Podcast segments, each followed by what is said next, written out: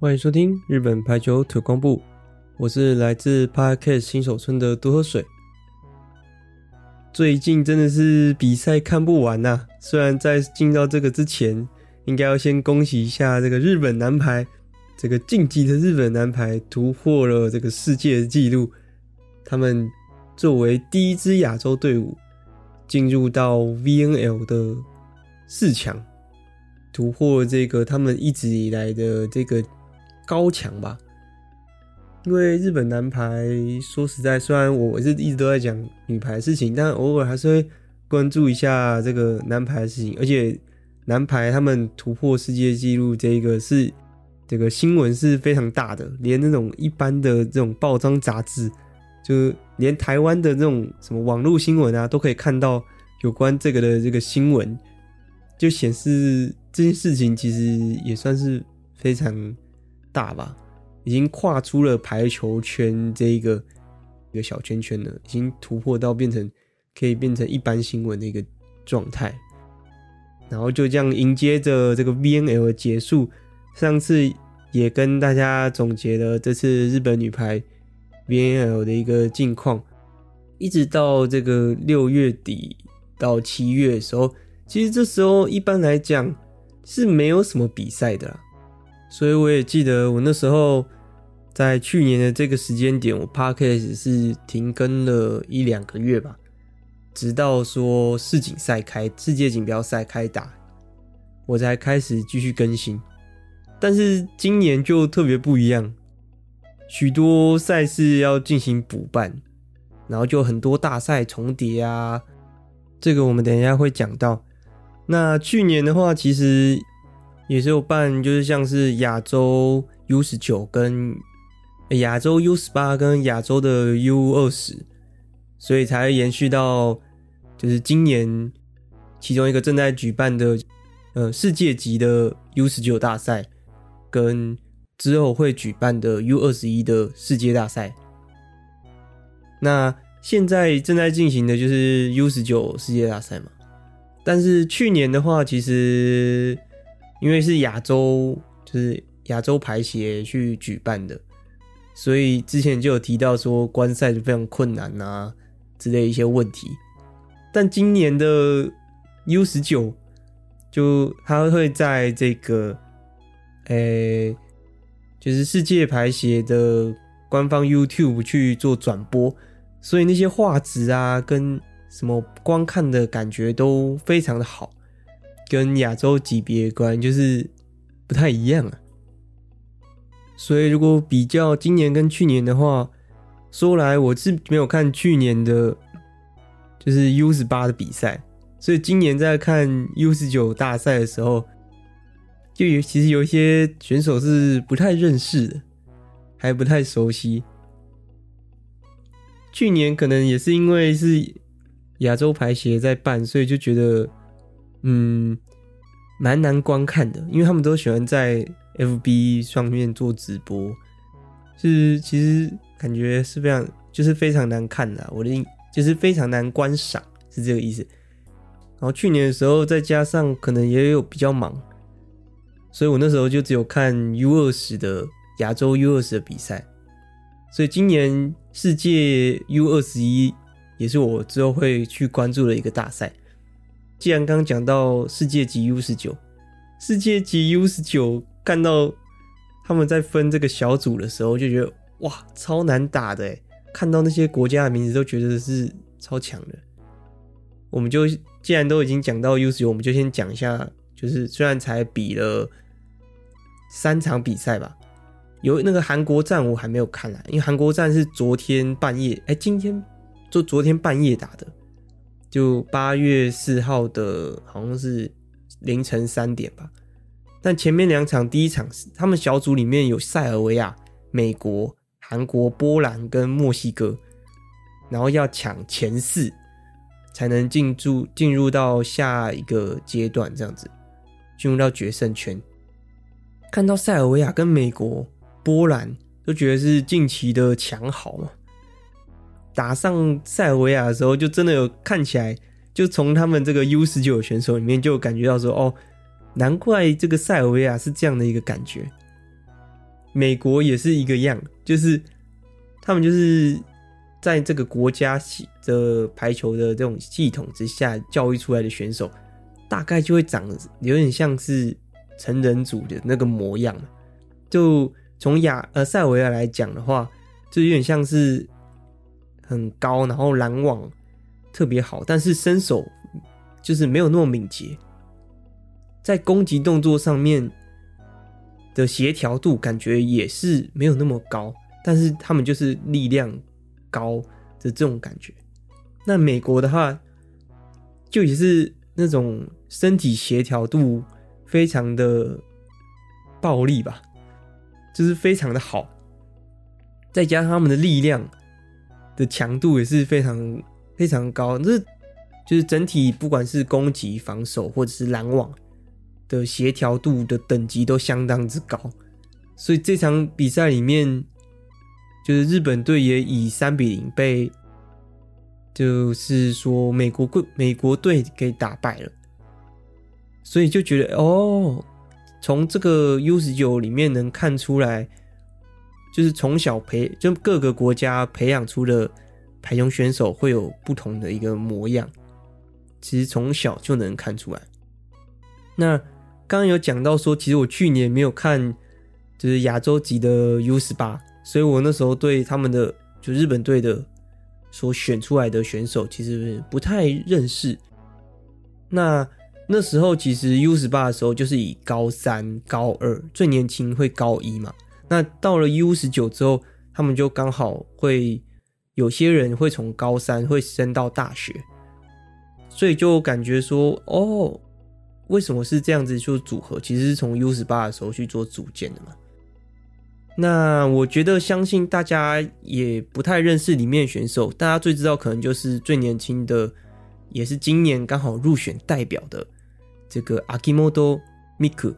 这个秋本美空，说他们最有名的一个点，大概就是他妈妈是伦敦奥运铜牌的拦中手欧莫多爱大有爱。那他也是从小开始打球，那他所属的高中是东京的一个名门，是东京日本东京县的排球名门 Kyoei Gakuen 共荣学员。虽然今年他们是没有进到全国大赛，所以我其实那时候以为是说，哎，会不会是因为就是有撞到日本高中的这个英他海，就是全国总体，所以也有也有许多选手是没有入选到，就是没有没有决定要打这个，但是好像我也不是，因为就是去年就是 U 十八是怎么样的一个名单，那今年 U 十九。世界 U 十九就是什么样的名单？后来有发现说，其实在今年的话，他们许多选手都来自大阪的一个一个高中，我记得是有三位选手，三位大炮手是在同一个学校，但是他们因为就是这三个学校刚好都没有进这个全国大赛，还有许多其他选手也是没有进到全国的，就只有。这个 Kyoei Gakuen，哎，共荣好像也没进哎。对对对，好像没有进，他好像也没有进全国大赛，在所以不影响到这支队伍去做比赛。但是确实有，好像有换一些人这样子。去年跟今年还是 U 十八跟 U 十九，就是有有换人。但是我相信这应该不是说大家太在意的一个点，我只是稍微跟大家讲一下，说其实刚好这个 U 十九大赛又刚好跨到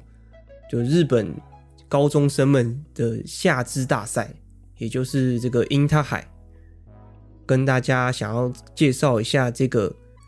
日本高中生的三大赛事之一，借由这一次的这一集这样子，其实我。本人也是第一次观看说这个他们的这个夏至大赛樱桃海，因为我平常都比较在意，就是大家关注度比较高的这个哈鲁科春高，春高是在今年呃，就是每一年的一月初嘛。那夏至大赛是在每一年的，就是日本的暑假，刚好就是在这个八月。日本暑假其实只有一个月，然后是从八月，就是八月整个月，他们没有两个月的暑假，他们就会办在暑假的第一个礼拜。那他们的流程跟春高是比较不一样的，是他们会比较特别，因为春高的话就是整个五十多五十多所学校就直接去打淘汰赛。那夏天的这次大赛就会先分小组。就是好像四个、三个一组，他们去打小组赛，然后谁会晋级这样子，各会分第一名、第二名、第三名，还有败负复活淘汰这样子。第一天他们就会把这个小组赛给打完，打完之后就会进入正赛，也就是淘汰赛部分，也是在从昨天八月三号到明天，明天就会进行这个樱桃海的决赛。那目前我刚刚已经看完了早赛早上赛事的部分，我今天是八月四号看的嘛，所以今天就已经会决定前四强了。这个淘汰赛也是进展的非常快啊，跟等一下我们要讲的这个诶四大运也有点像，就是也是进展非常快的一个比赛，就也有类似，就是先小组，然后很快速的进行这个。诶、淘汰赛，然后最后就结束这场大赛的感觉。那要跟大家介绍的话，其实说在这一次啊，跟大家介绍几所特别有名的，就是日本的高中名门，然后也是刚好进入这一次就是前八强的。虽然现在已经四强了嘛，但是因为也。刚好这一次也不是所有都是名门进到前四强，所以我就可以跟大家介绍一下几所比较有名的高中。第一个是来自东京的下北池承德，也是我这一次看了前面的所有的大部分，就是我有观看赛事之后，觉得今年的这个樱桃海全国总体。最有可能取得冠军的一个队伍，然后简单跟大家介绍一下这个学校里面最有名的几位选手好了。第一个就是石川真佑，石川真佑跟黑后爱，他们都是来自这个下北池承德，算是相信大家一定会知道的选手嘛。还有一位就是传说级别的木村沙织。也是来自这所学校。再来就是跟你们介绍一下这个学校的特色，最有最嗯怎么讲？他们最有特色的就是他们打就是非常高的球，打高球第三时间的那种感觉，再加上选手们的身体素质都非常的好，所以他们的算是攻击力吧，都是用那种重炮型的选手比较多。追求技巧型的通常比较少，就连他们的二号都是跟就是三就是跟三号时间一样，就是非常高的二号去打。但是今年比较特别，虽然我们刚跟大家介绍一下是这样子非常高然后很慢的这种感觉，但是今年的他们的中间蓝中手居然有快攻，是让我非常意外的。不是简单的 A 快攻，就连 B 快攻也会稍微配一下。虽然数量不是非常多，但是对于下北池承德来讲是非常特别的一件事情。今年就是樱桃海是拿下四强，然后准备，我猜应该是很有机会夺冠的一个冠军项的一个学校。那再来就是八强战对上下北池承德，然后最后以零比二输给下北池，所以是这个。准准决赛落败八强的旧时高中修吉之，旧时高中他们也是出了非常多有名的选手。第一个跟大家介绍的选手就是石井优希 （Ishii Yuki），今年退役的这个久光 Springs 的，在这个火之鸟里面非常有名的一位选手。如果大家稍微对日本女排有一点，那一定会知道实景游戏的吧？那如果不知道的话，那另外一位就是这个欧高艾娜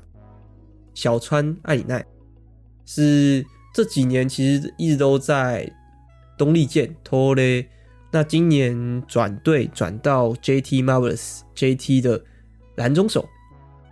以背飞为这个他最著名的一个点吧。那如果大家对于日本日本排球稍微有一点，就是日本的女排稍微有一点了解的话，那相信大家都会知道，这两年其实旧时高中有两位非常有名的这个双胞胎一起入选在这个 U 二十的名单之中，福格扎瓦深泽姐妹，这个双胞胎深泽姐妹也是带领他们的就实高中拿下春高的二连冠。那他们也是来自这个旧时高校。那旧时高校的这个特别的点嘛，要说到他们的特别点的话，应该就可以提到一下他们的布牌吧。他们布牌其实就很像，就描述着他们的一个理念。这个布牌是什么？就是他们其实在这个全国大赛的时候，或者是他们其实预选赛的时候。就有点像是，如果大家回想有看这个这个排球少年的话，他们就你们就会看到春高都是怎么样一个非常热闹的一个情景。大家每个学校都有自己的加油布条啊、加油队啊。大家都知道排球少年的乌野，他们是会写一个头杯飞吧的这个布条。那就实高校他们的布条就是忠于基础，也就是他们就是很在意基本。然后我也是看着这个深泽双胞胎姐妹开始观看这个春高的，所以其实我也是旧时高校的一个算是粉丝吧，就是我也是应为他们应援的，所以他们在八强战输给了这个下北直城的，我就觉得啊可惜了，但是只能说真的是有实力差距啊，下北直城的今年真的很强。那讲回到旧时高校的话，他们的特攻特色其实就是蛮王道的这种感觉吧，也是双边攻守为核心，然后以蓝中为第二个攻击点吧，所以通常需要有两个非常强的一个大炮当做主要核心，是旧时高校基本的一个成果吧，然后再来就是蓝中这是第二个点。就比较少会以右侧为主要一个核心，所以他们也练出了像是这个双胞胎姐妹啊，跟这个 Ishiyuki 石井优希。那其实也有很多其他的，就是在日本联赛里面的选手都是来自这两所学校。那这一次就先跟大家讲这两所学校好了，因为毕竟还有其他比赛要。跟大家分享这样子，因为我之后还是会去看唇膏，所以到时候再跟大家，不管是用短影音啊，还是用这个 podcast 分享，说我那时候看的一个感觉吧。看我看了 U 十九世界级的 U 十九，就是日本国内的全国大赛，就能感觉得出来说，还是有一点差别了，就是程度上的差别，但是。就是日本的国内这种全国大赛这种热血感，就是因为他们是在哦，他们这次这个樱他海是在北海道举办，看夏天的大赛在北海道，算是已经找了一个最凉爽的地方去比赛了。那这个春高的话，就是固定在东京去做举办。夏天的话，对他们来讲算是一个一年的一个中途吧。因为有新人赛，然后夏天再到春高，基本是算是冬天呐、夏天的话算是一个中途，所以其实输的话倒是还好，但是也算是一个非常重，就是最大的一个大赛之一嘛，所以也是值得关注的。那讲回来，哎、我刚讲，哦，我刚讲到，其实 U 十九跟这个还是有差别，那热血度，但是 U 十九又能感觉出来说，选手在攻击上面的一个成熟。呃，应该说 U 十九算是一个年轻的选手，在基本能力已经达到一定程度之后，要临时跟就是不同队的人去组建一个新的队，我觉得其实算是非常困难。因为看到 U 十九就能感觉到说，哦，选手之间其实都相当之有能力，但是攻击的话，日本的排球女排的话，就能感觉到。他们的攻击的成熟度是没有那么高的，比起他们的防守。但是 U 十九世界级 U 十九就能感很感觉到说，他们对于发球的一个重视，就跟有点像是目前日本的排球的一个强调的一个方向。发球，发球，发球，一定要很强，一定要就是强化这一点，就能很明显的感觉出来是朝这个方向在努力。但是在这个，不管是说，因为他们的年轻，他们的及时的，应该说就临时组建队伍的配合程度，在这个年纪的时候就要很完美的展现出来，我觉得也是相当之困难。因为看出来说，是这个年纪比较困难的一个地方。还有就是刚所说到的攻击的一个技巧，在不管是打手，还是说。不同对，特别是打手吧，我觉得就是特别像是打手攻击，就能感觉出来说，并不是那么的擅长。还有，因为我有看到，特别是美国站嘛，应该说美国站跟塞维亚的时候都有看出来说，举球员其实举球比较开网。其实我在想，是不是因为他们也是在适应非常高的一个拦网，这也是他们。算是可能是他们也是首次遇见世界级的选手，就是这种国际级的身高，就是不有点不太一样，所以就是去打举开网球去做配合，但是有看出来说，哎、其实还是相当之不习惯的，所以出现许多的攻击失误啊之类的，但是还是能看出来说，其实。就是这些选手已经高二、高三，甚至大一了嘛，就看出来每个选手的自己一些强项跟特点，所以其实就差别在于这个部分吧。就是英塔海这个国内大赛的话，可以看出热血跟各个学校的一些特点，再加上如果能你又能看出来说某位选手特别突出的话，那其实就是一些。这看球的一个乐趣吧。那看 U 十九的时候，就有人觉得说：“哦，这个年纪的成绩，这个年纪的一个顶级的成绩，说会遇到的一些困难是什么？但他们又能在某些地方表现的特别令令人惊艳的地方，又是什么？就像是不管是防守跟整个团队的一个团结力。”向心力是能很明显的感觉出来，在越年轻的时候越能感觉出来。那到了更上一个层级的话，展现的团结力又是有点不一样的一个方向。我们等下来讲四大运的时候，会稍微跟大家提到说，我觉得这两个团结力的展现的不一样的地方在哪里。所以 U 十九大概就是可以看出这个地方，因为他们现在要争取前四。那我印象。我现在真的是还没有看他们对韩国战那一场，但今天又要对上，还是这个就是半夜又要对上波兰，然后跟墨西哥要争取前十才能进去下一轮。当然也是目标是希望能越高越好了。但是这个 U 十九啊，就能很明显就是很明显的看出来是以这个秋本美空阿基莫多。这位相信大家可能也是听我介绍，或者是大家已经知道的这位选手，他身高是非常高，我印象有一百八十多，一百八十四吧。但是他是打这个举队的，甚至说他去打大炮也 OK，就是不管是发球啊、接球、扣球，在这个 U 十九前两场比赛里面都能看出来说，就连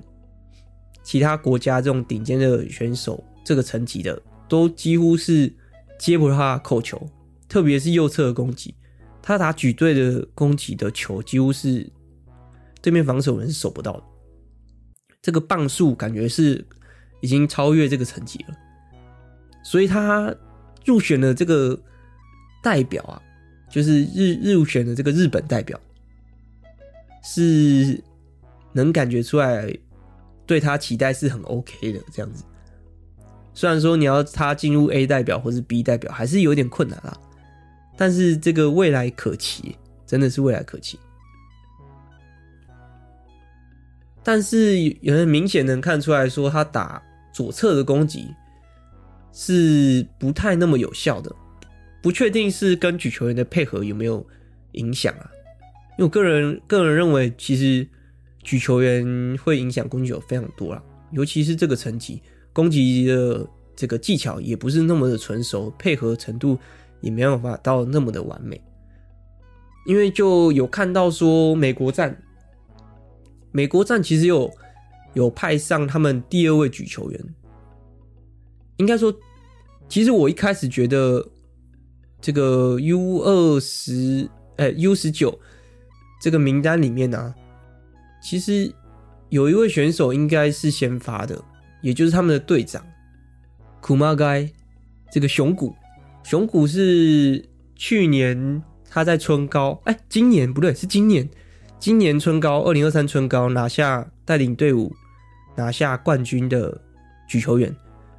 那这位选手今年是他有进到这个，他是没有直接进 V 联盟，他是有进大学去做准备下一个层级这样，他没有直接跳跳层级，他进到筑波大学，筑波大学又是一个算是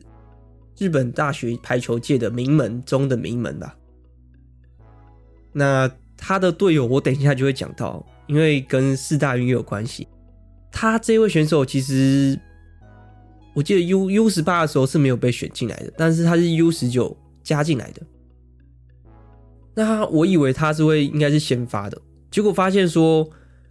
美国站第二场的时候，终于有换他上来，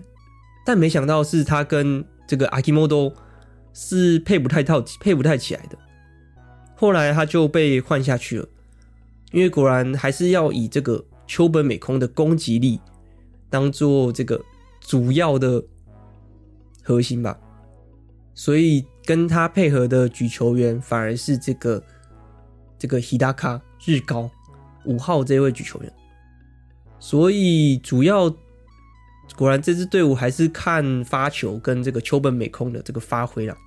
看就是能走多远，就是看这两个一个状态。毕竟第一场对上这个塞尔维亚的时候，打到第五局，其实我觉得应该第四局就应该拿下来了。但是第五局也是逼到很紧，最后有这个秋本美空的发球，Akimono 的发球拿下来这场比赛，也是有点就是古贺那时候发球得分的那种既视感吧，就是由王牌的发球，然后把这局给。这个这一场比赛给拿下来的这种感觉。那 U 十九的话，如果大家有兴趣，觉得就直接去这个世界排球协会的这个 YouTube 上面，应该就能看到了。我应该会把它放在链接放在底下，大家有兴趣可以看。那这个英塔海的话，是就是播直播的话，大家都可以直接观看的。我也会把它贴在底下，但是明天就是也就剩明天了。明天的四强战会在这个这个地方播，但是过决赛的话就会在就不会播了，因为他们会播在电视上，就日本的电视台啊会播放，所以这个地方就不会播。但是我个人通常看这种日本的全国大赛的时候，我更喜欢看这个四强战，因为四强很很容易就会。怎么讲？就是那种强豪之争的，刚好会撞到。那决赛的话，有时候就很容易就不知道为什么就三比零。所以我个人看这种日本的全国大赛、高中全国大赛，喜欢看四强比较多。有时候看那种前面的小呃这种淘，因为他们都淘汰赛嘛，那淘汰赛有时候就会有些那种两个强校刚好在可能第二回战就直接撞到，那有一个强豪就从第二回战就回家，哎，这种感觉其实就有点像是《排球少年》里面乌野对上这个宫兄弟，宫兄弟那时候如果大家有看，就会就是他们是去年第二嘛。结果遇到乌野，然后直接输下去，就有点哎、欸，王者强者这时候就回家，有一个强的就要这时候回家了，这种感觉。所以如果有时候能在前面的时候捞到这种，可以看到这种比赛，就觉得很珍贵了。这也是看这种日本高中大赛的一个小乐趣吧。如果你知道说哪两个是强校，哎、他这时候打了，哎、他直接把他有一个直接把一个强的干掉了。这种以下克上，然后在前面就让他们输掉的这种乐趣也是蛮有趣的，不知道大家会不会了解？那大概年轻层级的，就是高中层级，大概比赛大概跟大家聊到这样子。那接下来跟大家聊的就是这个四大运了。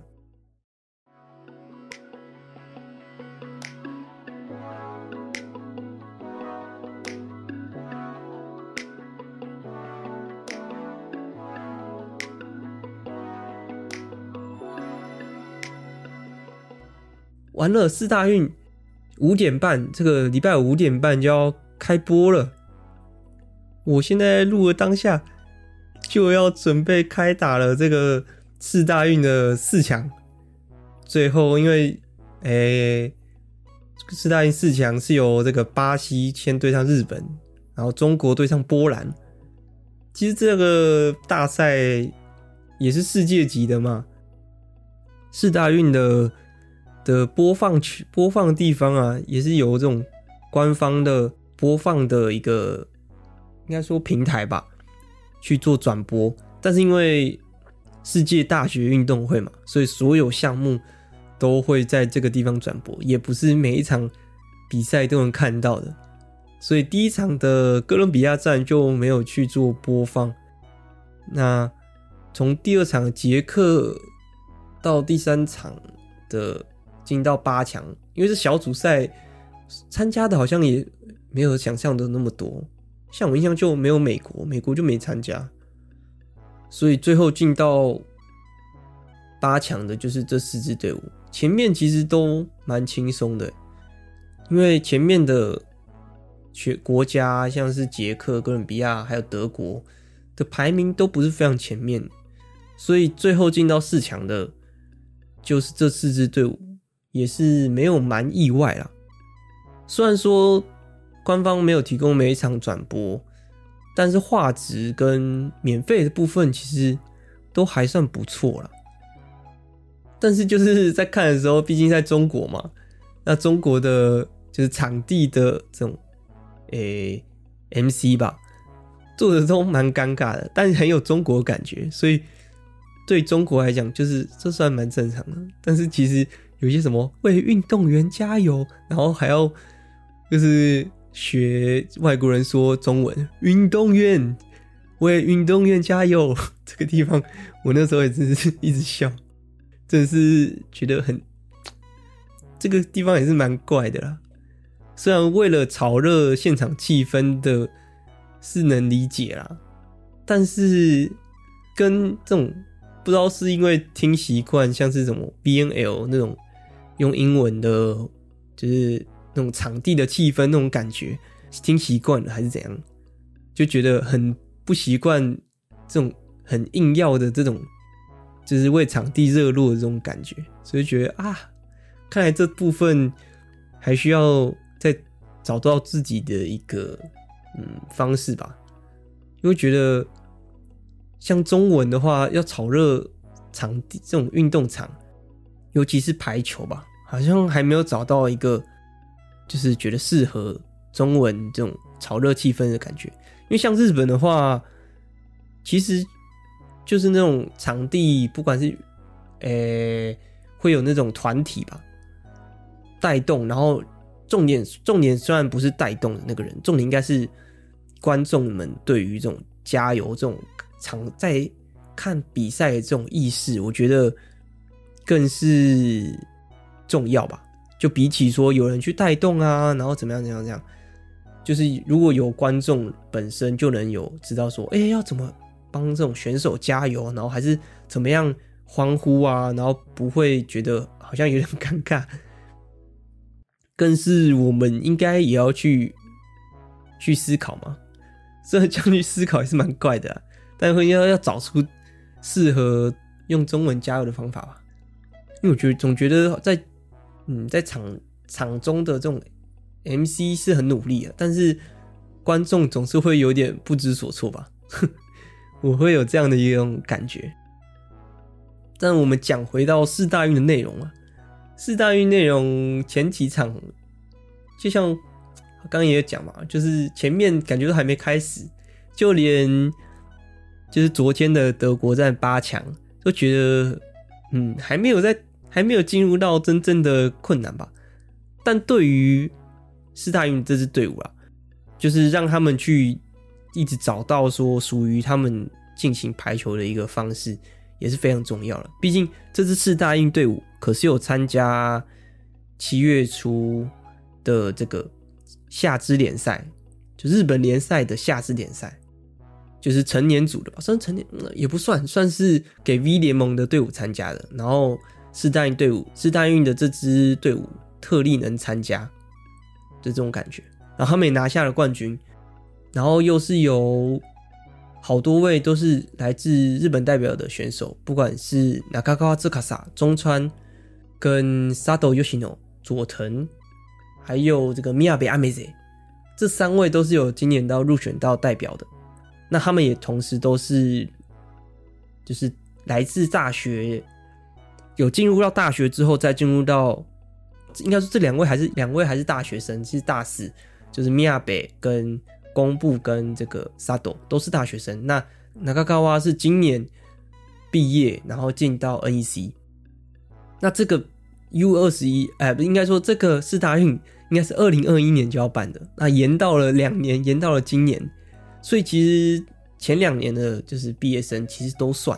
所以有几位是毕业两年的，然后有几位是毕业一年的，像是这个蓝中手的这个 Yokota Sayaka，这个横田，因为他们他是来自电装蜜蜂，那他也是大学毕业之后进到电装蜜蜂嘛，那他的姐姐是同样也是就是日本代表，然后也是来自电装蜜蜂的蓝中手。有了有库达妈咪，他是有在 VNL 的第一周有入选到名单里面的，然后也是在去年也是重要的蓝中手的人选。那今年倒是没有，今年我觉得也是可能要跟练习别的蓝中有关，所以就他就没有入选到其中，就都是 VNL。你有没有发现 VNL 其实？的蓝中手除了亚麻达，其他都是新人，所以有在希望能扩充更强大的蓝中的选手池。那我觉得有 Yokota Sayaka 这个横田这个妹妹，她也是，我觉得她也可能也是会入选到名单的。那当然，她的排位排名可能也是被真锅教练排在比较没有那么前面，所以，但是她也是等级非常高的一位蓝中手。在这个四大运的队伍里面，我觉得他算是一个非常重要的一个点，因为如果要去进行后排攻击的话，不管是给佐藤的右侧一号位的后排攻击，还是给后中宫部爱芽的后排攻击，他的背飞快攻都是必要的一个存在。他是重要的最主要一位蓝人中手，也是这个四大运的队长，所以我就觉得哦，其实还有一位蓝中手是。有机会可以入选的，但毕竟因为明年就是巴黎奥运了嘛，所以他可能在这个巴黎奥运还没有机会可以上场啦。但是他是未来还是有机会的。然后另外一位就是重要的也是我觉得能看出，就是大学层级已经快要接近职业层级的，经历了大学的这个洗礼之后，跟就是还还刚进入大学的那种阶段，或甚至他还是高中阶段的一个状态的时候，两个之间展现的差距，从四大运的举球员跟四大运的自由人去比较 U19 的自由人跟举球员，就能感觉说哦，其实差距要提就是提升的是提升在什么地方，特别就是领导力吧，跟这个稳定性、稳定感给人的稳定感跟领导力是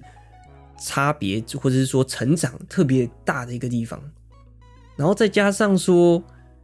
变化的一个战术，其实虽然说好像没有那么多，但是攻击上面的，就是选手们，四大运选手们的攻击层面已经相当之成熟了，失误程度、失误的机会其实少非常多。然后在后排啊，然后在于对于观看对手的一个观察对手的一个嗯站位。然后进行攻击选择的稳定性啊，跟成熟度跟 U 十九其实就差蛮多的。也就是说，我觉得大学层级或者是说进直接进入到职业，他们磨练的一个地方就是在这个攻击吧，然后跟战术，再加上举球员的这种领导力，跟就领导力从这个那卡卡哇中川。就能看出来了，因为我就觉得，